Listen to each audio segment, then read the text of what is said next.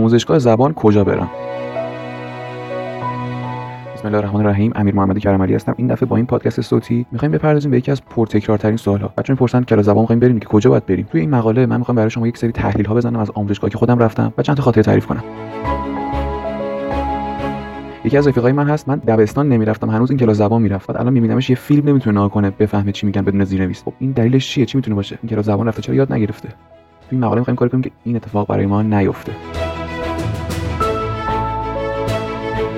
اولین اسامی که اگه بخواید کلاس زبان برید تو اینترنت سرچ کنید یا از دوستانتون بپرسید بهتون میگن برو کانون زبان برو سفیر برو جهاد دانشگاهی برو ایران کانادا ایران اروپا شکوه غیره و غیره. واقعا هم سخته بین این همه آموزشگاه انتخاب کردن اینکه کدومشون از همه بهتره.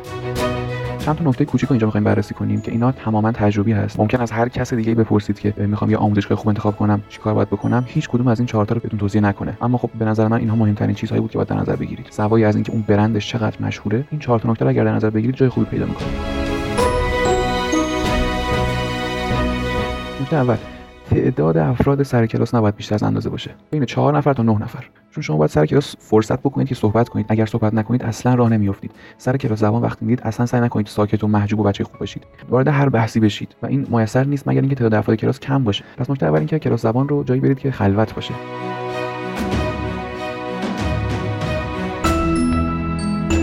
نکته دوم. نگاه کنید ببینید چه جور آدمایی میان توی اون مؤسسه ثبت نام می‌کنن. این مهمه. شما یه جایی می‌خواید برید و ببینید چه جور آدمایی از خدمات اونجا استفاده می‌کنن. آدمایی که توی چه سطحی هستن؟ سطح بالای اجتماعی سطح پایین اجتماعی. این مورد بیشتر از توضیح نمیدم. توی وب خودتون می‌تونید بخونید. یه سری آموزشگاه هم هستن که زیرزمینی تقریبا. نه اینکه مجوز نداشته باشن یا اینکه کار خلاف قانونی انجام بدن. اینجور آموزشگاه من بهشون میگم زیرزمینی چون تبلیغات ندارن.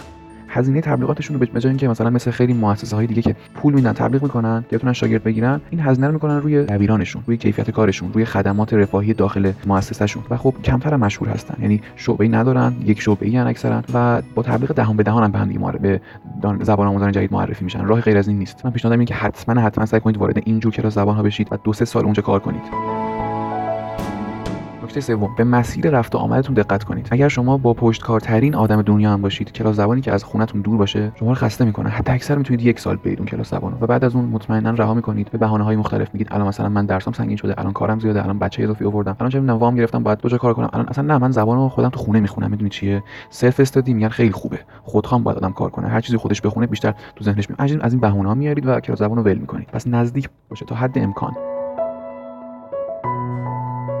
نکته چهارم اسمش گذاشتم از فلافلی مامانجون فلافل نخورید. ببینید کسب و کار وقتی زنجیره‌ای میشه دیگه به فکر مشتری نیست به فکر جیب خودشه چون نمی‌تونه به فکر مشتری باشه. یک من حالا چند تا مثال فست فودی هم تو مقاله زدم.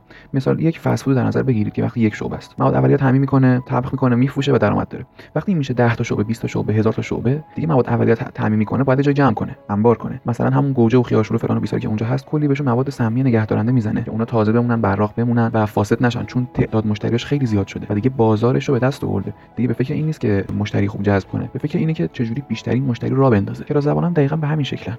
وقتی شعبه هاشون زیاد میشه مشتریاشون زیاد میشه مثل خیلی از کلاس زبانای معروف به سر زبونا میافتن. دیگه نیاز نیست کار خاصی انجام بدن. فقط باید کاری کنن که بیشترین پتانسیل ثبت نام داشته باشن. مثل جهاد دانشگاهی که هر چقدر آدم بره اونجا ثبت نام کنه اونو ثبت نام می‌کنن. توی کلاس ممکنه 30 نفرم باشن. میگه اشکال نداره. اصلا کاری نداره کیفیت آموزش بیاد پایین. یا من پولمو می‌گیرم یه استاد دارم 30 نفرم شاگرد. چی میشه مگه؟ دیگه نمیگه آقا اصلا زبان یاد نمی‌گیرن وقتی 30 نفر توی کلاس باشه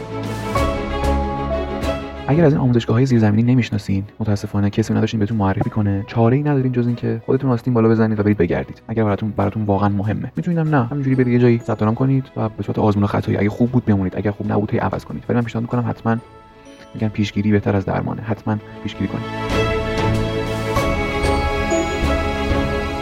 وقتی وارد یک مؤسسه میشید مثلا مؤسسه A می‌خواید برید داخل بررسی کنید ببینید این مؤسسه به درد می‌خوره به درد نمی‌خوره چه جوریه چند چنده. اول که وارد میشید یه نکته در مورد منشی وجود داره. منشی اون مؤسسه اگه خوشحال اگه بشاشه اگه واقعا احترام می‌ذاره به شما این دو تا فاکتور خوشحال باشه خودش و به شما احترام بذاره. این نشونه خیلی خوبیه. از منشی سوال نکنید دبیرانتون دبیر رسمی هستن مدرک تسئول دارن مدرک سلتا و دلتا دارن یا ندارن؟ اینا مدرک های بین المللی تدریس زبان انگلیسیه. خب مثلا میگه آره دارن دبیرای ما بهترین مثلا این سوال اصلا نپرسید. با دانش آموزان و زبان آموزان که اونجا توی حیات هستن توی ساختمون هستن توی طبقه هستن با بیش از یک نفر با سه چهار نفرشون صحبت کنید. بپرسید آقا اینجا چه جوری دبیراش؟ تو از کی اینجا اومدی؟ چه جوری بود؟ حتی زبان چقدر بود؟ الان چطور شده؟ می‌تونی کتاب بخونی راحت می‌تونی راحت فیلم ببینی. هفته چند ساعت وقت می‌ذاری؟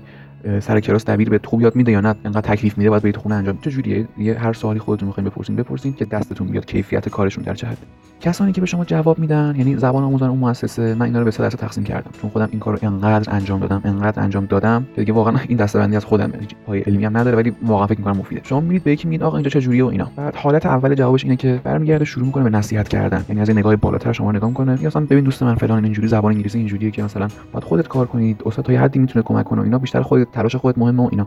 میره توی این فاز. که کلا مثلا می‌خوام بحثو باش قطع کنم.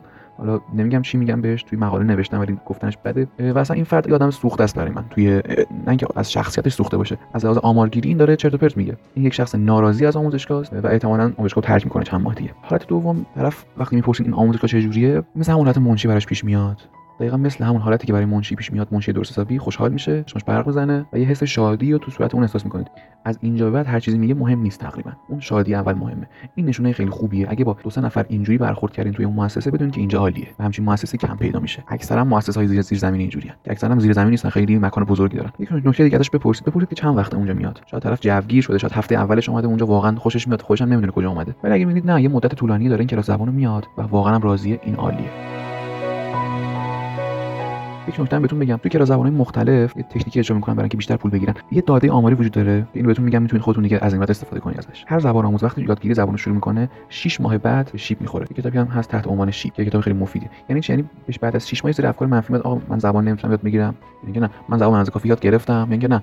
اصلا زبان چیه؟ یا اینکه خیلی چیزای دیگه. این چی برای هر کس متفاوته. زبان می‌ذاره کنار. آموزشگاه میان از این استفاده می‌کنن. میان میگن آقا ما چرا ترممون رو سه ماهه بذاریم که طرف بعد از سه بعد از دو ترم بخواست خستش ول کنه. مثلا فقط پول دو ترم داده باشه. میایم ترممون رو یه ماه و نیمه می‌ذاریم که سه چهار ترم ازش پول بگیریم. بعد 6 ماه که خواست بره پول خوبی گرفته باشیم ازش. دقت می‌کنید چی میگم؟ اینو شما خودتون هم بدونید. کسی که 6 ماه داره کلاس زبان میاد و از 6 ماه بیشتر شده و هنوز خوشحاله راجع به اون کلاس زبان و میگه اینجا جای خوبیه اون کلاس زبان مطمئن باشید یه چیزی اونجا دیده که داره این حرف می‌زنه. حالت سوم جواب طرف مقابل اینه که نه مثل حالت اول شروع می‌کنه به نصیحت کردن نه مثل حالت دوم وقتی ازش راجع مؤسسه می‌پرسید گل از گلش میشکفه و خیلی خوشحال میشه هیچ نیست. این فرد این حالت شروع می‌کنه خاطره میگه. اون روز این اتفاق افتاد اون دبیر اینجوری برخورد کرد. خیلی کمکم کردن من پیشرفت کنم فلان خاطره میگه.